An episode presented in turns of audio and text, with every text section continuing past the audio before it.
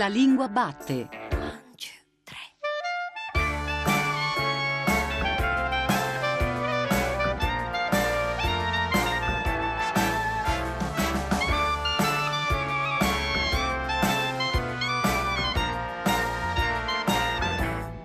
Buongiorno da Cristina Faloce e bentrovati per un nuovo appuntamento con i remix della lingua batte. Oggi, domenica 21 luglio, a pochi giorni dalla morte di Andrea Camillari, anche noi abbiamo deciso di ricordarlo con le sue parole, quelle che avevamo trasmesso l'11 maggio 2013 in occasione di un'intervista con il nostro primo conduttore Giuseppe Antonelli, eh, realizzata a casa sua. Eravamo andati con il nostro regista Manuel De Lucia proprio qui di fronte a Via Asiago dove lo scrittore abitava. Eh, come sentirete Sentirete tra poco Camilleri esprime una grande consapevolezza del proprio percorso di scrittore e anche della lingua da usare nei suoi romanzi, ricordando anche gli inizi difficili proprio per la scelta del siciliano reinventato dalla sua fantasia e spaziando da Pirandello, il suo principale punto di riferimento, fino a Sciascia e Pasolini. Forse ve ne sarete accorti, quest'estate Giordano Meacci sta cercando di fare un gioco, ogni puntata dei remix viene dedicata a una lettera per realizzare alla fine un acrostico la puntata di oggi è dedicata alla D di diritti e ci commuove a maggior ragione il fatto che ad aprirla sia dunque la voce di Andrea Camilleri.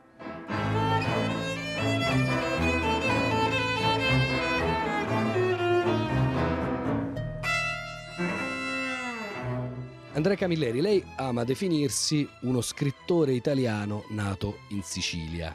Ecco, guardando l'aspetto della lingua, possiamo dire che in lei la dialettitudine ha sostituito quella che Sciascia chiamava la sicilitudine? Ma sicilitudine è un termine che non mi è mai piaciuto, lasciamolo alla negritude, quello, che è una cosa ben più seria e ben distante da noi. No, invece la dialettitudine mi sta benissimo, perché penso che l'uso del dialetto, un po' non solo nella scrittura, eh, ma l'uso quotidiano del dialetto anche nella vita quotidiana che si va perdendo sempre di più, sia eh, una vera perdita e non eh, così una cosa tanto per dire, ma è come dilapidare un tesoro. Ma a proposito del dialetto nella sua scrittura e anche questo che diceva adesso sulla presenza del dialetto o l'assenza del dialetto nella lingua quotidiana, c'è una differenza per usare due sue categorie tra le cose scritte e le cose dette nell'uso del dialetto? Ma nell'uso del dialetto tra detto e scritto, il momento che si adopera il dialetto, non c'è una, un, un, diciamo che esiste esisteva un dialetto letterario rispetto a un dialetto parlato. Per esempio, se noi andiamo a prendere il dialetto settecentesco dell'abate Meli, beh, ci rendiamo conto che quello è realmente un dialetto letterario, un dialetto alto, portato sul livello alto e non ha nulla a che fare, per esempio, con il dialetto di un martoglio è curioso che in una via di mezzo invece si pone Pirandello. Pirandello con le sue commedie dialettali si pone proprio in una via di mezzo tra il dialetto alto e il dialetto basso. Però è singolare che quando scrive Liolà, e la scrive direttamente in dialetto, la scriva nella parlata girgentana. Ogni dialetto ha poi le varie parlate, no? E lui quella la scrive nella parlata di Agrigento, allora si chiamava Girgenti, come scrive nella prefazione, perché è la più vicina alla lingua italiana, sia come pronuncia sia come parole. E quindi è curioso che dovendo scrivere l'opera che più gli stava a cuore in dialetto scelga però quel, la parlata, quella parte del dialetto che è più vicina alla lingua fatte le giuste distanze siderali, è quello che capita a me. Ecco, ma la funzione del dialetto nelle, nei suoi racconti, nei suoi romanzi, Andrea Camilleri è una funzione molto lontana dal realismo.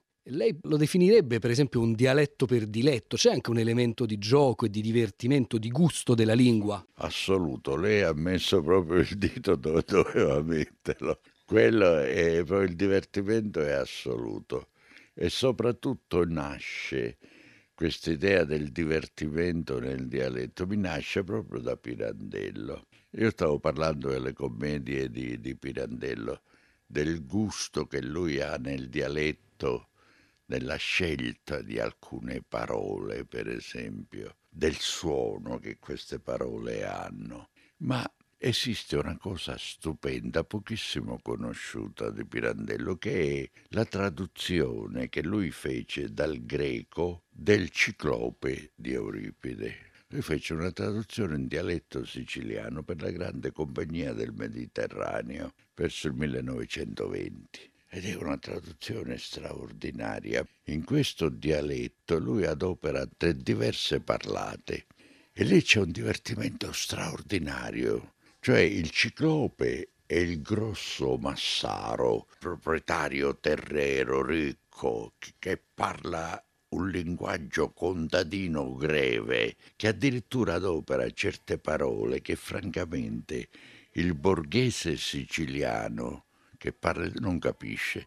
Per esempio la parola gramusceggio il gramusceggio è proprio il vitellino appena nato che non si regge in piedi, che proprio barcolla, quello è il gramusceggio. E lui chiama, Ulisse lo chiama, sente una cosa, gramusceggio, perché lui è gigantesco e quello è davanti a lui e c'è questo gusto proprio di una certa grevezza, pesantezza. Invece Ulisse parla proprio un siciliano che vuole avvicinarsi alla lingua italiana ed era il linguaggio dei pupari siciliani che credevano di parlare in italiano, invece parlavano in un modo meraviglioso. Andiamo allo castello, così cosa lo possiamo trovare? E, e lui, siccome ha fatto il militare, Ulisse come Totò a Cuneo, insomma ha conosciuto il mondo, quindi parla questo suo un po' alla Catarella. Io ho copiato Catarella da lì diciamocelo in un orecchio, e invece il, il capo dei contadini, Sileno, è mafioso e quindi insomma bisogna intendersi, non lo saccio, non lo vite, non c'era, ero distante, bellissimo. Questo, allora questo divertimento ho cercato di portarlo dentro il mio dialetto, dentro la mia scrittura e riesce a portarlo per nostra fortuna anche in questa intervista, Andrea Camilleri. Quando però lei ha cominciato, quando prese a scrivere il suo primo romanzo nel 1968, non è che fosse visto così di buon occhio questo modo di mescolare dialetto italiano. Il suo romanzo, Il corso delle cose, ci mise, se non sbaglio, dieci anni a essere pubblicato. Ancora alla metà degli anni 90 il birraio di Preston al premio Strega arrivò molto lontano, diciamo, dai primi posti, dai finalisti. Allora non è che nel frattempo c'è stato anche un cambiamento della percezione del dialetto, perché poi invece due anni dopo, tra il 97 e il 98, c'è l'esplosione, finalmente il riconoscimento del Camilleri narratore. Questo è un fenomeno molto, molto curioso perché se io mi ero deciso a scrivere in questo modo, non era per una, per una voglia di originalità, ma perché non potevo scrivere in un altro modo, lo dico sinceramente. Cioè, se, la, se scrivevo in italiano ero goffo, cioè non riuscivo a esprimere mi fermavo a quota 80, a quota 70, non riuscivo ad arrivare a quota 90 mischiando insieme dialetto e lingua, invece riuscivo a dire quasi tutto quello che volevo dire, non potevo farne a meno. Leonardo Ciaci era molto dubbioso di questo, per esempio, diceva ma Andrea poi chi ti capisce? E io proprio dicevo Leonardo eh, non so che farci, mi capiranno in pochi, pazienza, che vuoi che ti dica.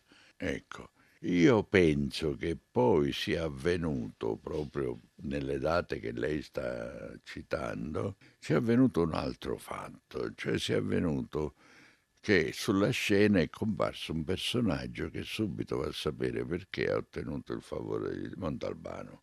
Allora Montalbano ha traghettato questo, questo mio modo di scrivere, perché poi diventa nel 97-98, cioè quattro quattro o tre anni dopo la comparsa di Montalbano. Montalbano sono, eccetera, eccetera, diventa conosciuto un po' da quasi tutti gli italiani. Ecco. E la cosa mi fa piacere, torno a ripetere, perché io ho una convinzione, cioè che tutto quello che è stato la lunga lotta fatta ai dialetti durante il fascismo, prima, no, guardi che cominciò subito dopo l'unità d'Italia, perché eh, le miserie di Monsieur Travé, quello l'aveva scritto in piemontese e dovette riscriverlo in italiano, gli dissero no guarda, lascia perdere i dialetti perché l'unità d'Italia, la lingua comune, eccetera, eccetera. Ma il fascismo invece fece un'autentica guerra ai dialetti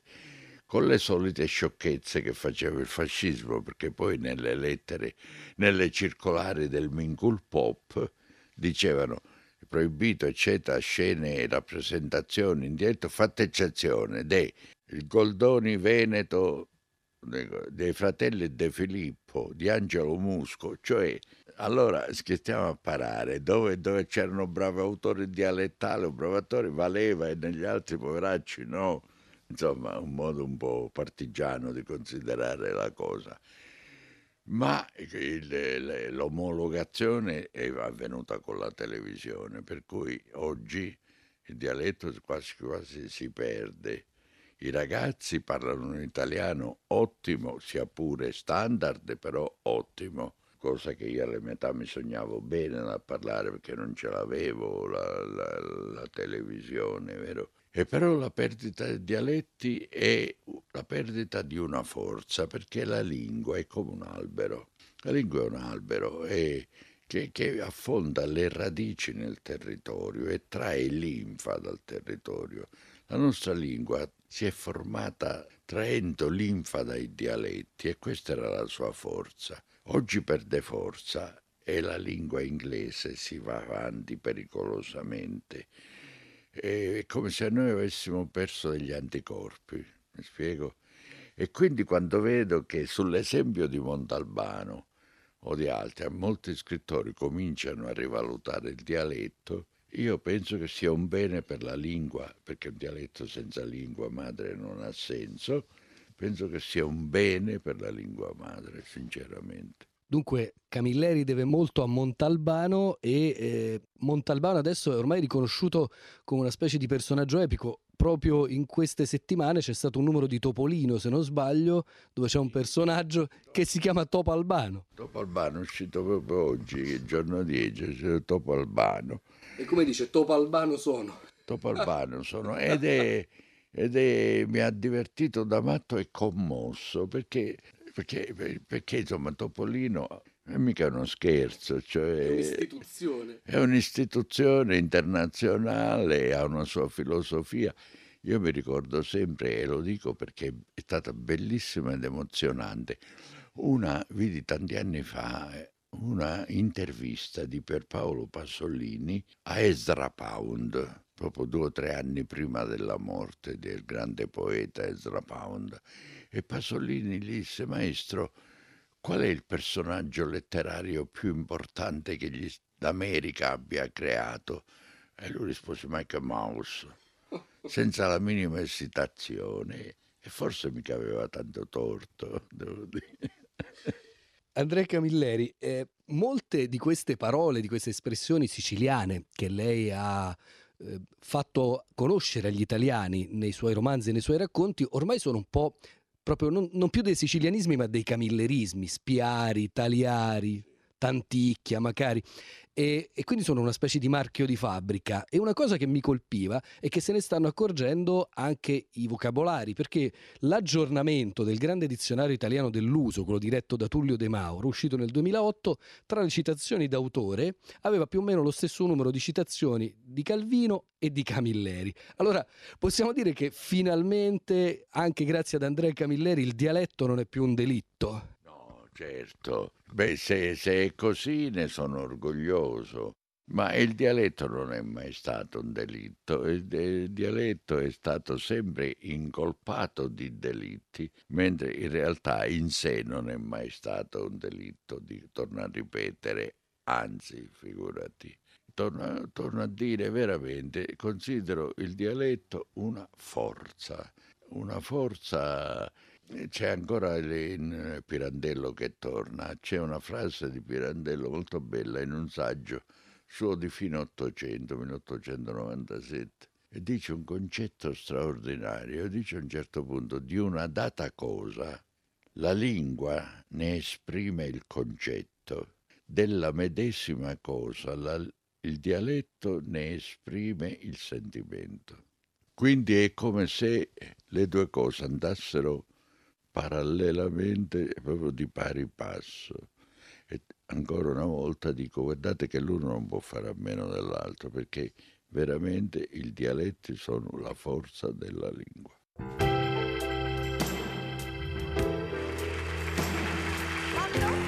Bene.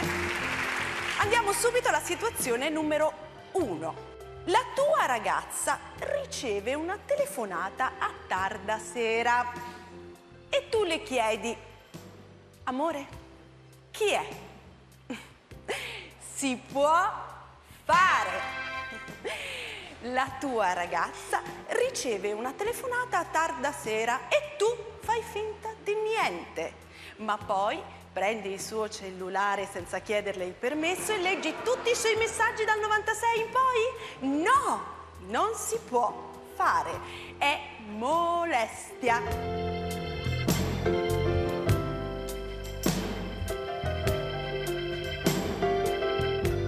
Era una delle lezioni di Isabetta Ragonelli in una puntata di novembre della TV delle ragazze condotta da Serena Dandini, una serie di consigli sensati che mettono giustamente in ridicolo certe incertezze maschili veicolate dagli stessi media su cosa sia molestia e cosa no. E per parlare di violenza linguistica, di abuso non solo fisico e psicologico, ma proprio linguistico attraverso espressioni e parole che rispecchiano un cattivo uso delle sinapsi attraverso un pessimo uso della sintassi, sono stamattina qui con noi proprio Isabella Aragonese e Cristiana De Santis. Buongiorno Aragonese, buongiorno, buongiorno De Santis.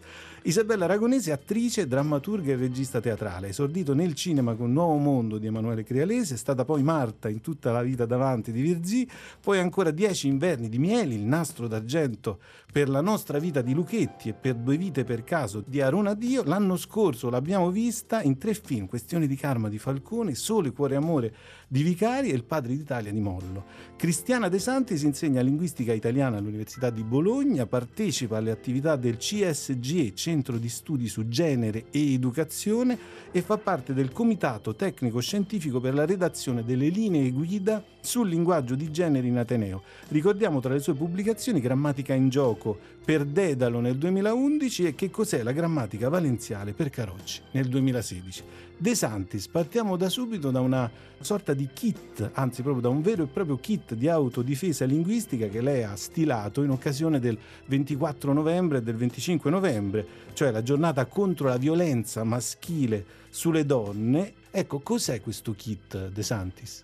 Allora, si tratta di esempi di uso, anzi di cattivo uso, di abuso della lingua, nei quali però incappiamo tutti e tutte, anche quando abbiamo non solo una consapevolezza linguistica, quindi una tendenza a sorvegliare il nostro uso, ma anche direi una consapevolezza teorica del nostro essere uomini e donne, anche in um, posizioni di prestigio e di responsabilità, soprattutto da un punto di vista educativo, direi. Da un punto di vista educativo, anche per quanto riguarda, appunto, si diceva prima i media, perché scrivere l'ennesimo caso di femminicidio, certo. ad esempio, significa con un aggettivo ennesimo banalizzare un fenomeno grave che è un omicidio di una donna e quindi un reato è una cosa tragica. Certo, cronaca ci dice che il numero di femminicidi è purtroppo stabile, ma quello che aumenta è l'accanimento spesso, quindi eh, davvero non è il caso di utilizzare ennesimo, che tra l'altro è un aggettivo che ricorre spesso anche nella lingua della politica. Certo, anche perché è una di quelle cose che banalizza di suo proprio perché fa parte della lingua inerziale. Ma per parlare di lingua che inerziale non è eh, ragonese, passiamo dal kit scientifico contro la violenza linguistica al suo personaggio di Isabetta Ragonelli, che mette in luce ancora di più, se possibile, quanto il re sia nudo e ridicolo quando si pone delle domande insensate, se ci pensiamo bene. Sì, mm, in questo caso con l'utilizzo diciamo, dell'ironia si è cercato di rispondere a certi argomenti che ho sentito dire, no? adesso non si può più corteggiare una donna, ma adesso non posso più scherzare, adesso è avvelenato il rapporto tra uomo e donna, eh, sappiamo molto bene qual è la differenza, quindi era, dato che ci sono tutorial su tutto, su come truccarsi, come fare, aggiustare un rubinetto, era un'idea ironica spiegare fare una cosa che in fondo sappiamo tutti. Si dice ironicamente sempre i cambiamenti culturali sono molto lenti, se noi pensiamo che c'era il, dire- il delitto d'onore è abbastanza è stato abolito recentemente, tu non è che puoi dire a un uomo così da un giorno all'altro non puoi più uccidere tua moglie perché ci rimane un po', no? Certo, la cosa... Ed era chiaramente un modo ironico per dire che i cambiamenti culturali sono molto, molto lenti e noi abbiamo conquistato delle cose recentemente, molto recentemente, fa, fa impressione sapere che fino a poco tempo fa questo poteva essere eh, legittimato, come mi ha fatto, come per esempio il, il caso MeToo mi ha fatto scoprire, per dire, eh, che c'è un termine alla denuncia. Eh, per me per una denuncia può passare anche una vita intera perché sono delle cose che tra l'altro la donna subisce un, un altro processo diciamo sulle certo, sue intenzioni è, che, che ti fa ben pensare il, magari evito cioè, il di... processo alla vittima usando le parole nel modo giusto anche questo è un paradosso. Processare la vittima se soltanto le persone cominciassero a rendersi di nuovo conto che la grammatica c'è ed è presente, ecco, in qualche modo potremmo anche portare acqua al mulino del non lapalissiano, insomma, certo. usando con questo un proverbio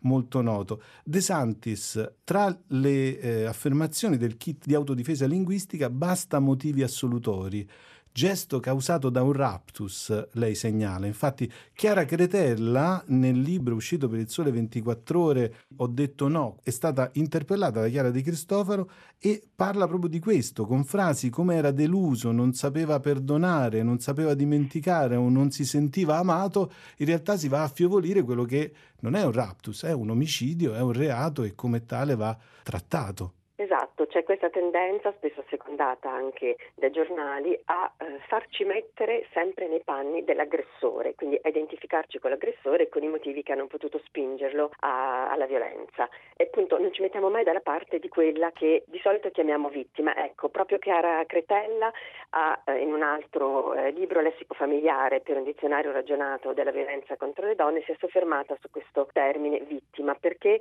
eh, è un termine che si usa abitualmente ma che spesso spesso le donne, ovviamente le donne che sopravvivono alla violenza, eh, non vogliono sentirsi attribuire, come se le riconducesse a quello stereotipo appunto di vittima al quale dobbiamo in parte anche una persistenza insomma non vorrei dire una cosa forte, però diciamo c'è una responsabilità culturale che Paola Di Nicola, una giudice, autrice di un libro, La mia parola contro la sua, quando il pregiudizio è più importante del giudizio, cito questo libro anche perché il kit è nato anche in occasione della presentazione del, del volume di Paola Di Nicola a Bologna. Eh, lei, sulla base della sua esperienza appunto giudiziaria, ha sottolineato come esista un vero e proprio modello culturale che si ripete anche eh, nei tribunali. È un modello che che ovviamente riconduce alla copertura sociale, alla tolleranza sociale che c'è nei confronti della violenza contro le donne, ma anche alla risposta giudiziaria inadeguata perché, come ricordava anche Isabella Aragonese,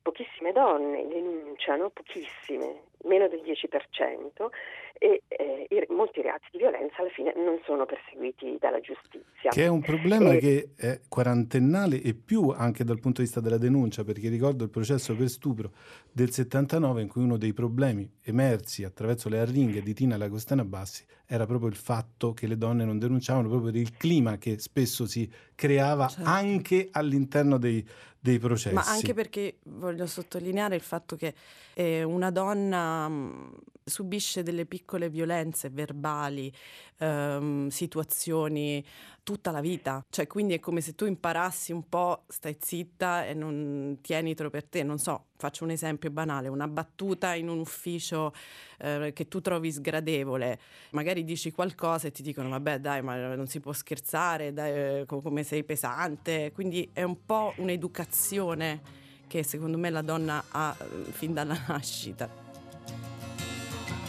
E noi contro questi tipi di valori continuiamo a fare la nostra battaglia.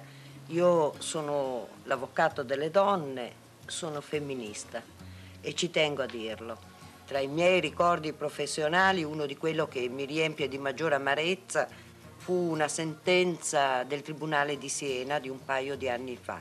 Una ragazzina di 16 anni venne stuprata da nove giovanotti della Siena Bene e venne riconosciuto nella storia italiana il più alto risarcimento dei danni.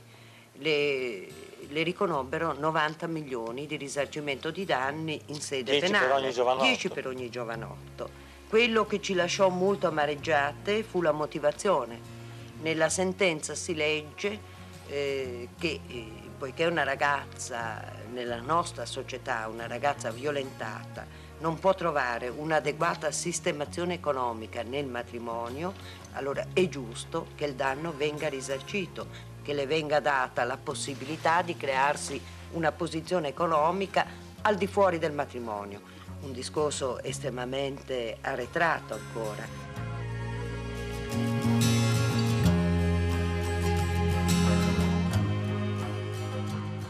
Ha studiato con Giuliano Vassalli all'Università di Genova, compagna di studi di Paolo Villaggio. Tra il 1971 e il 1972 è stata titolare della cattedra di diritto della navigazione presso l'Università di Parma.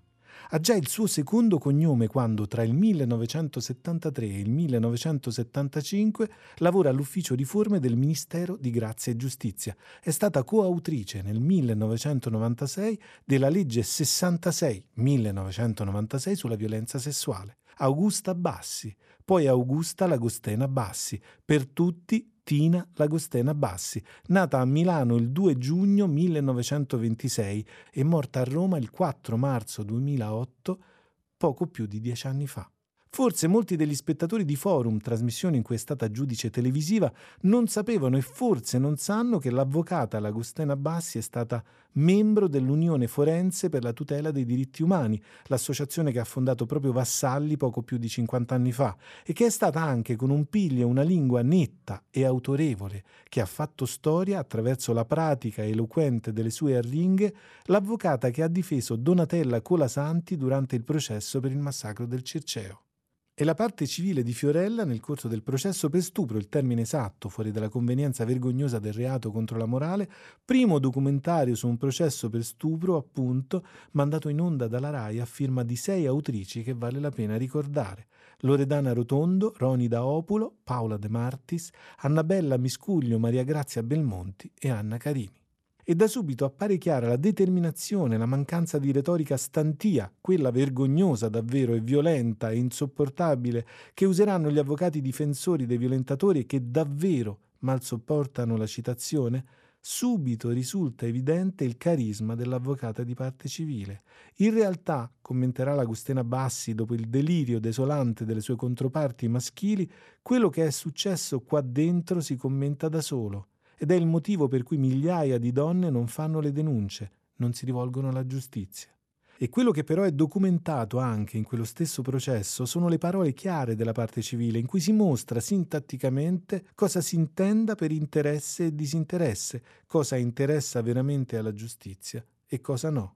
La parte civile, fin dall'inizio, chiede una lira simbolica. Chiederà una lira simbolica di risarcimento di danni, perché il danno subito da una ragazza violentata è incommensurabile e non si può risarcire con una mazzetta. E la somma di giustizia che lei riterrà opportuno da devolvere al centro contro la violenza nei confronti della donna, dell'MLD, Casa della Donna, via del Governo Vecchio, Roma, il che peraltro, a distanza di 40 anni, procura un brivido di dispiacere al pensiero di quello che sta succedendo ora alla Casa delle Donne in questa fine di 2018. Qual è la motivazione del rifiuto? Si sente da un'oscura voce di avvocato. La parte civile replica realisticamente, senza timore di sottolineare i termini precisi. Perché noi donne riteniamo estremamente offensiva questa prassi instaurata di portare la mazzetta, scusatemi il termine, ma la mazzetta, posata se anche non gettata sul tavolo dei giudici e ribadisce con rigore è incommensurabile il danno che una donna subisce per una violenza carnale. Incommensurabile. l'unico aggettivo possibile. Questo in un clima di risate e di ammiccamenti che prevede per la parte linguistica dei difensori dei violentatori anche il ricorso alla citazione d'annunziana e alla captazio benevolenza nei confronti del Presidente della Corte, il divino Gabriele, suo illustre corregionale, signor Presidente. E quando va al banco dei testimoni un amico degli imputati, la protervia linguistica di chi dica, senza nemmeno accorgersi della violenza che l'affermazione presuppone, l'ho rimorchiata dentro al negozio. Quando il presidente domanda se hanno o no avuto rapporti carnali, prima del racconto Tina Lagostena Bassi si oppone nell'unico modo sensato con parole inequivocabili. Mi oppongo e voglio che si metta a verbale che la parte civile si oppone a che si facciano domande su precedenti rapporti carnali eventuali, sulle attività sessuali precedenti della parte civile. A questo processo non interessano e a nulla valgono gli interessi evidenti della difesa e gli sproloqui offensivi che questi prevedono. Non ci interessa la condanna. Noi vogliamo che in quest'aula ci sia resa giustizia ed è una cosa diversa, spiega poco dopo. Noi chiediamo che anche nelle aule dei tribunali ed attraverso ciò che avviene nelle aule dei tribunali si modifichi quella che è la concezione socioculturale del nostro paese, si cominci a dare atto che la donna non è un oggetto perché quello che appare chiaro in questa battaglia anche e soprattutto linguistica, perché è fondata sulla forma del diritto, sull'ascito che le decisioni di una corte, anche e soprattutto per come sono formulate, rappresentano, è che bisogna combattere il processo alla donna, alla vittima, la trasformazione della vittima in imputata. Le parole ci sono e sono chiare, prive di possibilità di fraintendimento. Noi non chiediamo le condanne, non ci interessano ancora perché sia tre volte chiaro. Ma rendete giustizia a Fiorella. Così chiude il cuore della ringa Tino Agostena Bassi. E attraverso la vostra sentenza voi renderete giustizia alle donne, a tutte le donne, anche a quelle che vi sono e prima di tutto a quelle che vi sono più vicine, anche a quelle povere donne che per disgrazia loro sono vicine agli imputati. Questa è la giustizia che noi vi chiediamo. E, aggiungiamo noi in po' scritto, non si potrebbe essere più chiari di così.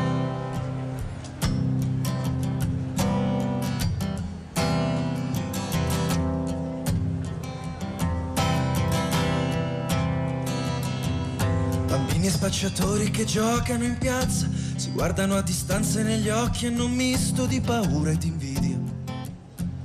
Si guardano e ti spiegano tra i denti come fosse una gara. A chi la sa più lunga vecchio siede fuori, fuma cento malboro, con un occhio guarda il culo alle donne e con l'altro fa la guardia alla Turchia. Se qualcuno poi lo guarda male, lui gli risponde con la faccia di chi, di chi la sa più lunga. Tra i cantanti e gli eroi, tra gli insetti e gli dei, noi due. Tra l'affitto e i cortei tra il futuro e gli ormai,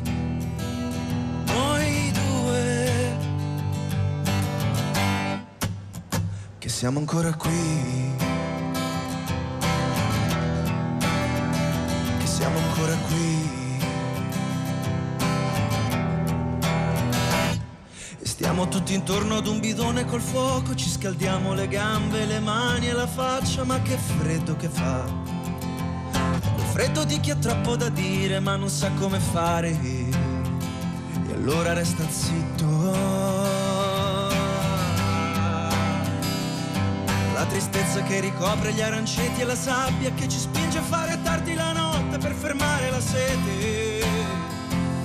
E se Dio è un vulcano, se Dio è un vulcano, se Dio fosse un vulcano, meglio pregare che stia zitto. Tra i cantanti e gli eroi gli insetti e gli dei, noi due.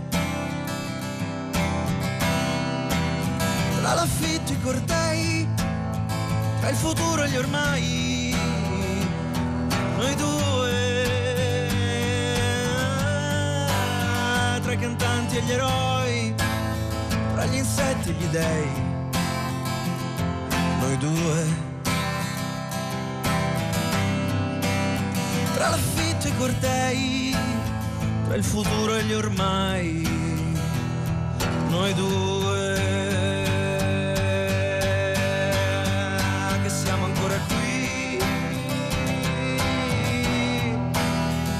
Siamo ancora qui, che siamo ancora qui, che siamo ancora qui, che siamo ancora. Tommaso Di Giulio, buongiorno Di Giulio. Buongiorno. Siamo ancora qui, questa è una cosa che ci dovrebbe far piacere sempre nella vita in assoluto. E sì, Tommaso Di Giulio, cantautore e musicista romano, nel 2013 ha pubblicato l'album d'esordio Per fortuna dormo poco, nel 2015 è uscito L'ora solare, eh, disco di cui cura la produzione artistica e gli arrangiamenti insieme a Francesco Forni. Per Max Gazzea ha scritto Disordine d'aprile, canzone inserita all'interno dell'album Maximilian. Il 30 marzo scorso, questa è la data di compleanno, è uscito il suo ultimo disco Lingue, un plurale che ci Esatto. ispira soprattutto oggi eh, Sì. di Giulio. Quindi lingue, di- che lingue si parlano in questo disco? Eh, in, questo li- in questo disco se ne parlano tante, un po' di captazio e benevolenza perché ho dormito un par d'ore eh, ieri. Beh, però l'aveva già premesso Sì, nel sì. suo disco d'esordio. Per Esatto. fortuna. Calza a pennello, poco. si chiude il cerchio. Sì, sì, sì. no, Beh, ma- è un disco in cui il concetto di, di lingue viene espresso un po' in tutte le sue, almeno buona parte delle sue possibilità proprio semantiche, nel senso che è un disco sul multilinguismo, sulla anche la eh, commistione tra lingue differenti, perché ci sono di canzoni che multilinguismo e plurilinguismo cominciano parleremo anche Sì, dopo. Sono canzoni che cominciano in italiano e poi proseguono in inglese o in altre lingue. E sul concetto forse profondo di comunicazione, è un disco che parla anche di, di malattia, nello specifico di quel tipo di malattia che rende difficile la comunicazione con la Infatti persona. lei, lei a un certo punto di una delle canzoni del disco eh, dice se davvero mi vuoi bene rimani qui, che c'è una costante di questa interazione Sì. eh, privata all'interno di un contesto pubblico, però mi, mi sono segnato dei versi tra gli altri e portami le medicine contro la paura della morte degli altri. Pulirò due panchine e ci farò un matrimoniale per le notti calde, che è una presa di posizione netta del privato ma eh, per la morte degli altri lei dice cosa ce ne frega degli altri, cos'è una ricriminazione, un cedimento, un atto d'accusa o una parodia di Giulio? È un'esorcizzazione, questo, adesso la premessa sembra alludere a un disco mortifero, No, oscuro, assolutamente no, ma no. in realtà è un disco che rilancia invece alla, eh, alla luce, alla rivalsa attraverso il linguaggio e tutte le sue sfa- sfaccettature, Mm, perché lingue eh, vuol dire eh, appunto i linguaggi ma anche proprio il muscolo, la lingua e come lo si, lo si utilizza. Visto che oggi come hai giustamente, io so che a Radio 3 ci sia del lei, ma io vado No, molto- ci, ci si dà Eh, di lei come, visto come che naturale hai- giusto, però insomma siamo con- puntualmente sottolineato quanto oggi sia necessario e a volte pericoloso utilizzare una parola piuttosto che un'altra dove tutto viene iper eh, significato. Eh, ho deciso di fare un disco dove le parole hanno tutte un peso almeno duplice, una, una doppia, doppia possibilità di lettura, due, eh, due livelli, sì, due livelli di lettura così che i fraintendimenti siano ben accetti in questo caso. fraintendimenti siano ben accetti, questa è una proposta artistica non indifferente. proprio. Comunque, ecco, io sempre studiando i testi, perché poi di quello parliamo, eh, in quello nello specchio, che è una canzone più intimista e più riflessiva. Riflessiva, trattandosi di specchio, mi Sì, sembra molto l'aggettivo che potrebbe sì. essere usato a proposito dei doppi sensi. E no, nessuno come il vento sa pettinarci bene.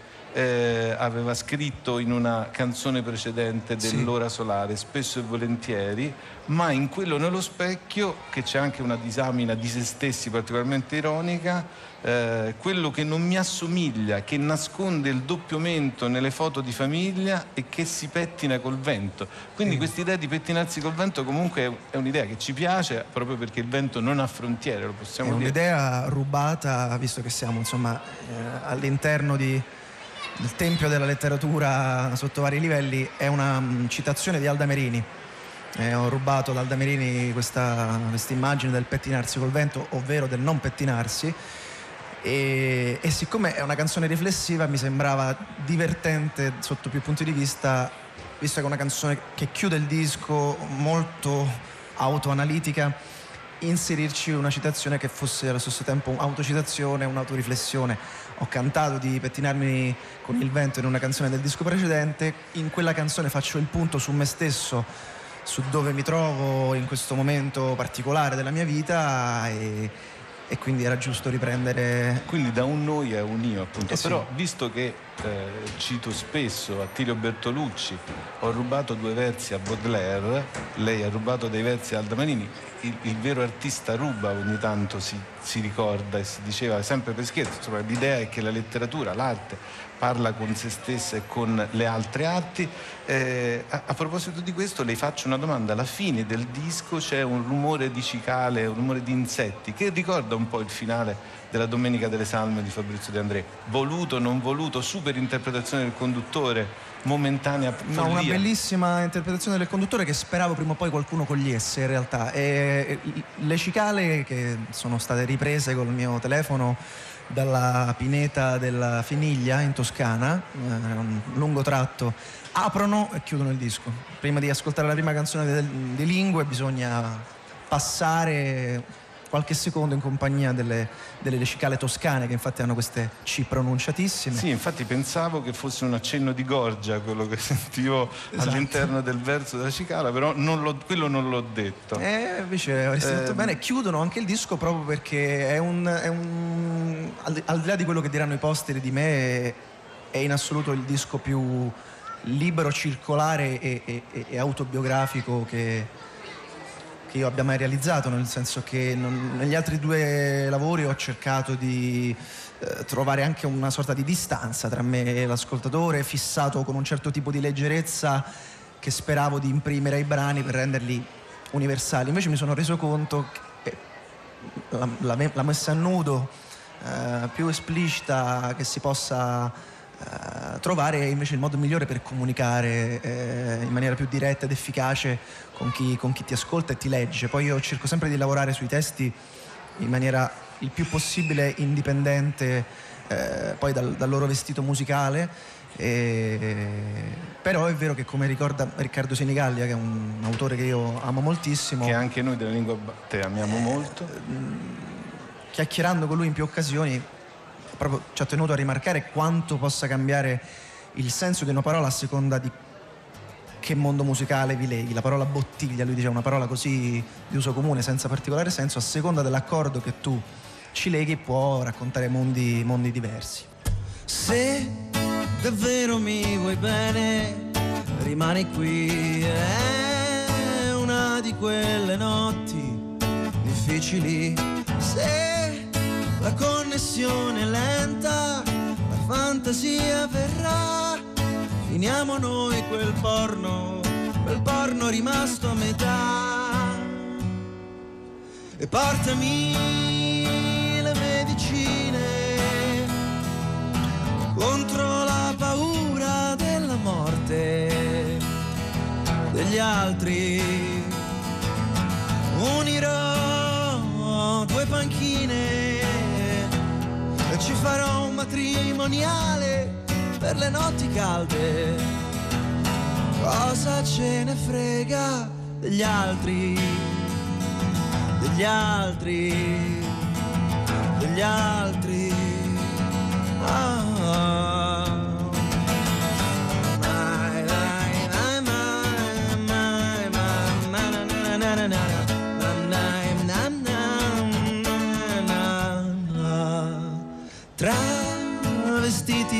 Serpenti, scaldiamoci con le luci di un lampione. È sabato a Berlino un karaoke e un giapponese che ci invita a fare i cori su Wonderwall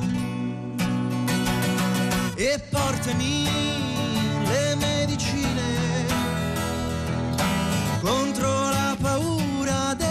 morte degli altri e unirò due panchine e ci farò un matrimoniale per le notti calde cosa ce ne frega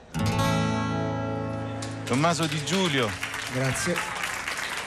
Una medicina contro la morte degli altri, che potrebbe essere presa così una definizione della dichiarazione stessa dei diritti umani, in, qualche modo. E però per parlare di quella medicina che ferisce e salva come nelle migliori famiglie classiche dei centauri, per aggiungere perturbante e perturbamento alle perturbazioni delle nuvole del potere che si mettono tra noi e il cielo, per parlare insomma del gesto diritto e di sghimbescio al tempo stesso della poesia e di una poesia in particolare, quella che si fonda e si costituisce sul diritto dovere della rima, e qui con noi Tiziano Scarpa. Buongiorno Scarpa. Buongiorno, buongiorno. Tiziano Scarpa, scrittore, tra l'altro ha pubblicato i romanzi Stabat Mater, premio Strega nel 2009, Il brevetto del Geco e quest'anno Il cipiglio del gufo, la raccolta di poesie Le nuvole e i soldi proprio quest'anno, il poema Groppi d'amore nella scuraglia e la guida Venezia è un pesce, tra l'altro sempre, qui alla nuvola per parlare di rime e ragioni di rima attraverso i 30 racconti in rima pubblicati eh, per Minimum Fax, una libellula di città e altre storie in rima. Eh, Scarpa, lei tempo fa in una nota linguistica, in un racconto linguistico su tutto libri, parla proprio del, eh, di quello che fa quando scrive questi racconti in rima e per capire come si sviluppa e cosa succede ai personaggi, l'idea che ho in mente, ha scritto chiedo aiuto alle parole, ascolto i loro suggerimenti, io faccio una domanda alle parole scrivendo una riga, prontamente le parole mi rispondono nella riga dopo, ma lo fanno a modo loro, lo fanno con una rima. Quando scrivo queste storie in rima, eh, Una libellula di città è un libro che ho scritto in vent'anni, perché non vengono fuori sempre così a comando, ma quando, come si diceva una volta, si è ispirati, beh, uso anche i, i rimari, quindi ne uso alcuni, quello un po' eh, tradizionale pubblicato dalla Höpli, poi ce ne sono di più recenti, uno molto bello, Garzanti, Vallardi e altri. E beh, ehm, cosa, chie- cosa, vuol dire chiedere aiuto alle parole? Eh, chiedere aiuto, eh, se ci pensate bene, eh, è chiedere aiuto ai morti, alle generazioni che ci hanno preceduti. Eh, è un'operazione negromantica scrivere in rima. Um, pensate alla rima, non so, in note, ecco quante generazioni, quante culture, quante etnie diverse hanno messo dentro questo suono ehm, delle intenzioni di significato grammaticali completamente diverse. Non Lei, c'è... a proposito di rima in note, fa una cosa molto particolare. Proprio in questa nota, in uno dei racconti in rima, racconta di questa storia strana in cui eh, a un certo punto cercando una rima in note è venuto fuori un personaggio. Sì, eh, um, un, uh, il protagonista che um, così in maniera un po', un po', surreale ma assolutamente coerente con la storia, uh, constata che il suo specchio è incinto. Bene, e rimane lì al momento del parto, non sa cosa verrà fuori, eh, cosa, cosa partorirà lo specchio. Eh, partorisce un eh, chi lo sa, un maschio, una femmina. Lei appunto la... cercava una rima in note esatto, e dice un nipote, un gemello un mono... etero o monozigote. Ecco lo specchio. Non un sacerdote, non una litote. Non no... una litote, non, non, un nipote. Un nipote, ecco, non un gemello etero o monozigote, ecco lo specchio scodella un coyote. E, cioè, la parentela apparente, fonetica, il suffisso, ma il morfema mi viene da dire, perché sono suffissi, non sono semplicemente suoni, sono suffissi, il suffisso in note eh, c'ha dentro stratificazioni secolari, millenarie, litote, eh, eucariote, eh, litote è greco, eucariote è una ripresa scientifica forse del 7-800esca di una radice greca, sacerdote è latino, sacerdos, no, la donna coyote, ehm, peyote e coyote sono parole mesoamericane, cioè eh, e per quello dico che scrivere in rima significa star da soli con la lingua ma avere intorno questo coro di fantasmi, di morti, di generazioni eh, di tutti i secoli che ti aiutano, che ti rispondono, che nutrono la tua ideazione, la tua fantasia. Fantasia, lei ha parlato di trans, vigile, iperlinguistica e vuole Scarpa darci una prova artistica e in rima di uno dei racconti che fanno parte di questa eh, Una libellula di città. Eh, sono tutti lunghi, per cui scelgo radiofonicamente, scelgo il, il più breve, ecco, perché di solito si sviluppano con tanti colpi di scena, anche dovuti a questa irruzione di parole impreviste, che sono parole personaggi. Vi leggo la più, la, la più breve. Si intitola Un cavallo a Borgo Satollo. Eh, c'era un cavallo a Borgo Satollo che lacrimava a rotta di collo. Piangeva sveglio, piangeva in sogno, da solo o in branco, senza ritegno. Che c'è? Che hai? chiedevano tutti gli altri cavalli con gli occhi asciutti. Mm, brutti pensieri. Non ti angustiare, dici il motivo, lasciate stare. È per le tasse? Il boss ti mobbizza? Un brutto male? Non ti si rizza? Eh, penso che sto troppo poco in pensiero per tutto quello che c'è e mi dispero. Ecco, questa è una prova del fatto che all'interno di questi racconti Scarpa ci muoviamo anche cercando parole nuove che siano in rima. Pensavo alla scuro veggente lepidottera di una falena di Cinecittà, se non sbaglio. Ma la, l'invenzione eh, linguistica è anche consentita da, da questo tipo di mh, mm, impostazione della storia. Tutte queste storie nascono o meglio, cominciano come dei limerick, eh, come i, gra- i, bellissimi limerick di, di Edward Lear.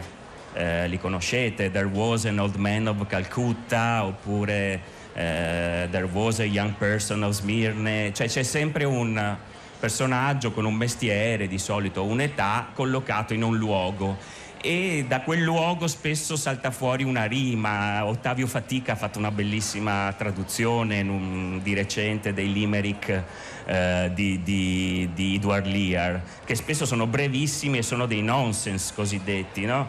Eh, per esempio eh, c'era un vecchio di mare a Camogli la cui barca sbatté sugli scogli eccetera eccetera eccetera. C'era un certo signore a Calcutta s'abbuffava distrutto e di frutta. C'era qualcuno Questa... che non saprei bene se era di Foggio, Chioggio o Fregene sì sono è chiaro che all'interno di questa impostazione dove tutto può succedere perché a Smirne, a Calcutta o anche a Dunbree e altri tanti luoghi eh, anglofoni, britannici, dove Edward Lear colloca le sue storie, eh, da lì possono venire fuori bizzarre storie, ma anche bizzarre parole, cioè è consentito inventare eh, lessici eh, inaspettati, eh, modellare in maniera elastica, tutto quel che è questo materiale di morfemi eh, che vengono utilizzati in maniera eh, non finalizzata eh, come si fa di solito nel linguaggio quotidiano. Sono libere le parole di eh, rimare, cioè di scoprire delle parentele grammaticali che non sono parenti secondo eh, la grammatica. Strade di città come formicai scorrono così tra di noi il sole brucia il vetro del finestrino aperto, l'inverno resta indietro. Per farci posto e no, nessuno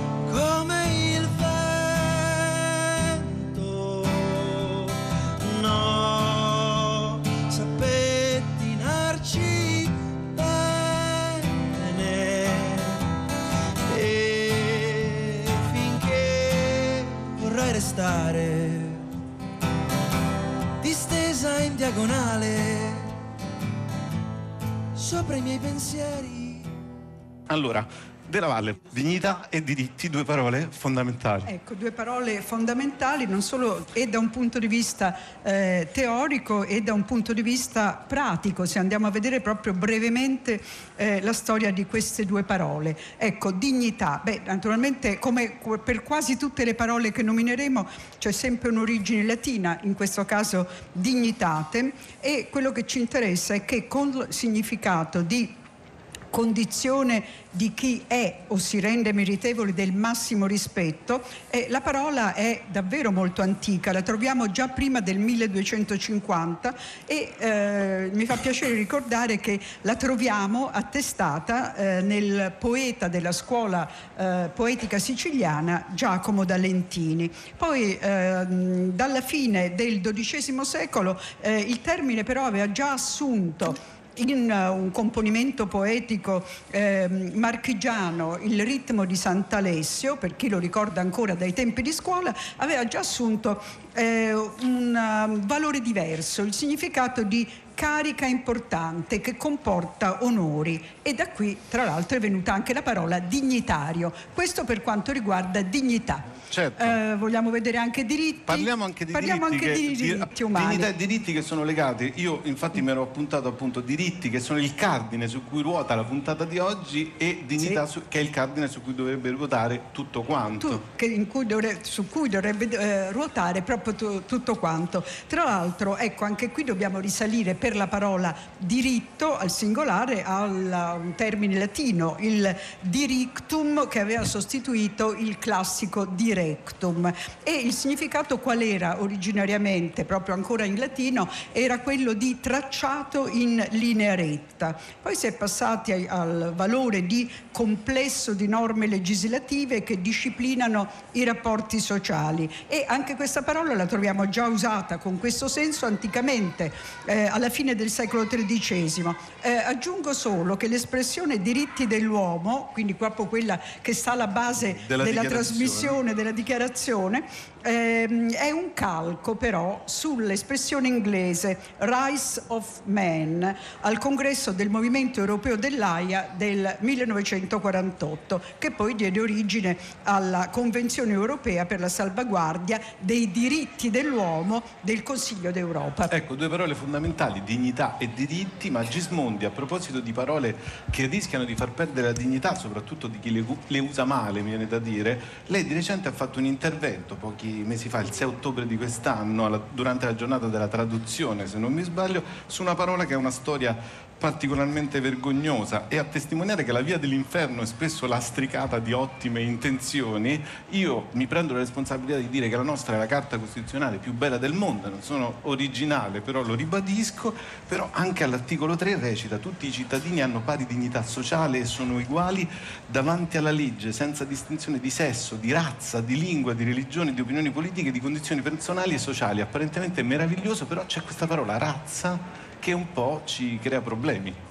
Vabbè, razza è una parola eh, che ha avuto un percorso storico molto travagliato, diciamo fino al XIX secolo non aveva ah, nessuna connotazione particolare, anzi era considerata uno strumento, diciamo, per una, eh, anche aveva una sua dignità. La parola è stata molto controversa anche da un punto di vista della sua etimologia, la professoressa Della Valle sicuramente lo può dire meglio di me, qua- perché nasce, entra eh, ci sono state di nuovo sempre nel Novecento varie teorie controverse per cui romanisti di grandissimo livello come Meyer Lubke Spitzer hanno, la- hanno ipotizzato possibili origini dal latino, da parole bellissime come generatio e addirittura razio, quindi da una parte sempre un legame con la riproduzione, la procreazione, la specie e dall'altra invece addirittura un legame con razio, quindi ragione. Eh, tutte e due però furono nel dopoguerra, forse non per caso, ehm, diciamo contraddette, dimostrate come non vere da un grande linguista accademico della Crusca, filologo Gianfranco Contini, che nel 1959 in un articolo famoso dichiarò che questa parola, dimostrò che questa parola era entrata in italiano dal francese da una parola francese che, si, che era haraz, eh, che voleva dire allevamento di cavalli.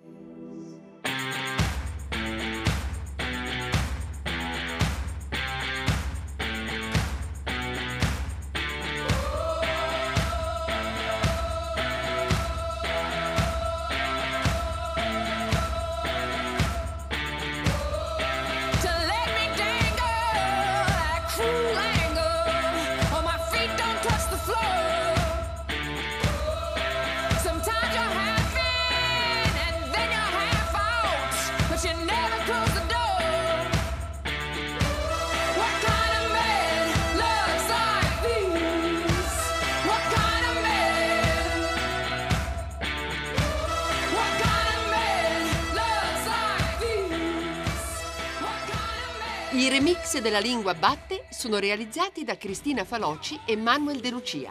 Per riascoltare e scaricare le puntate, lalinguabatte.rai.it o l'app Rai Play Radio. Su Facebook La Lingua Batte trattino Radio 3. Per scriverci lalinguabatte chiocciolarai.it.